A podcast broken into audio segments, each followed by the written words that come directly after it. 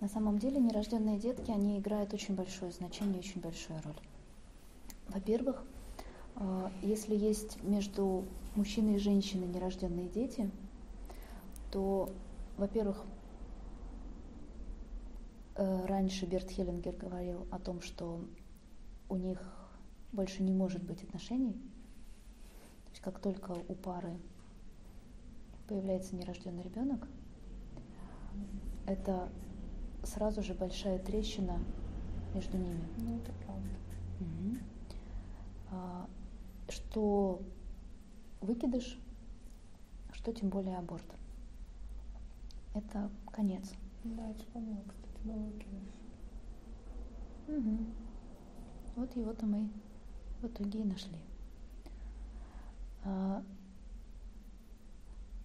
и людям, мужчине и женщине, им и быть вместе после этого в хорошем состоянии невозможно. И разойтись с миром тоже невозможно, потому что вот эта непринятая ответственность, да, э, обиды, претензии, которые стоят на почве, да, особенно если один хотел ребенка, а второй нет, отношения в мире и гармонии, оно давалось бы весьма сложно. Как вам и давалось? Нет, ну, первого, нет, первого на самом деле никто не хотел. Ну, я про других. Это последний, тоже потом расстались. Последний ребенок. Все равно это ребенок. Да. Это жизнь человеческая. И для живого ребенка нерожденные – это те, кого он будет искать.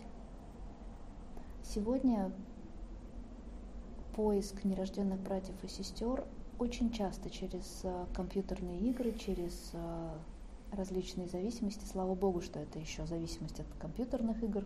Не такая уж большая еще пока. Да? А, тем не менее.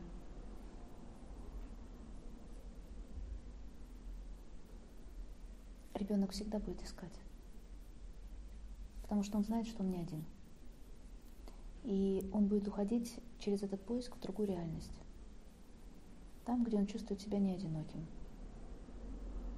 там, где он захвачен чем-то, и там, где он в своем собственном мире встречается с ними. Пока это не проявлено. Пока это не проявлено в поле его души. Вот так. Ну, сейчас мы это расчесали. Мы это расчесали. Но внутри себя все-таки Продолжай делать эту работу по поводу нерожденных деток, хорошо?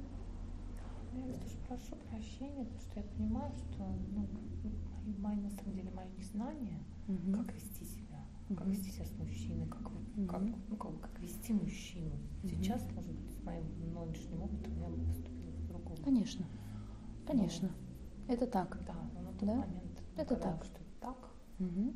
и лучше угу. уже ничего не будет Естественно, и когда я говорю о том, чтобы делать работу, я не говорю о том, чтобы э, убиваться в ну чувстве да. вины, вины, да, там самобичевать, отказать себе, в общем, в принципе, от всей, от всей жизни. Нет, конечно же, нет. Когда э, мы берем ответственность за то, что мы сделали, мы ну признаем, что да, да, да. вот я накосячила. Я накосячила. Да. Вот это так, да? да. Неважно по какой причине. Угу. Я знаю, что была причина, но я, тем не менее, накосячила. И когда я это признаю, как ты сказала правильно, вот сегодня я уже точно знаю, что когда я прожила этот опыт, да, и у меня э, возникают тогда, допустим, даже сексуальные отношения, то если бы раньше у меня не повернулся язык говорить с человеком о предохранении, я бы где-то смолчала, где-то бы стерпела и так далее, то когда я приняла ответственность за то, что уже было, да никогда в жизни. Да. да я лучше сейчас не получу удовольствия, да я лучше сейчас прерву отношения, но я никогда в жизни не пойду дальше mm вот на тот ужас, который я э, причинила да, той душе, которая сюда стучалась, но я не дала ей э, ходу только по своей собственной дурости. То есть мудрость, она, конечно же, приходит, и наш опыт, он и создает нам платформу для, для мудрости. Главное правильно брать уроки из своего прошлого. Система.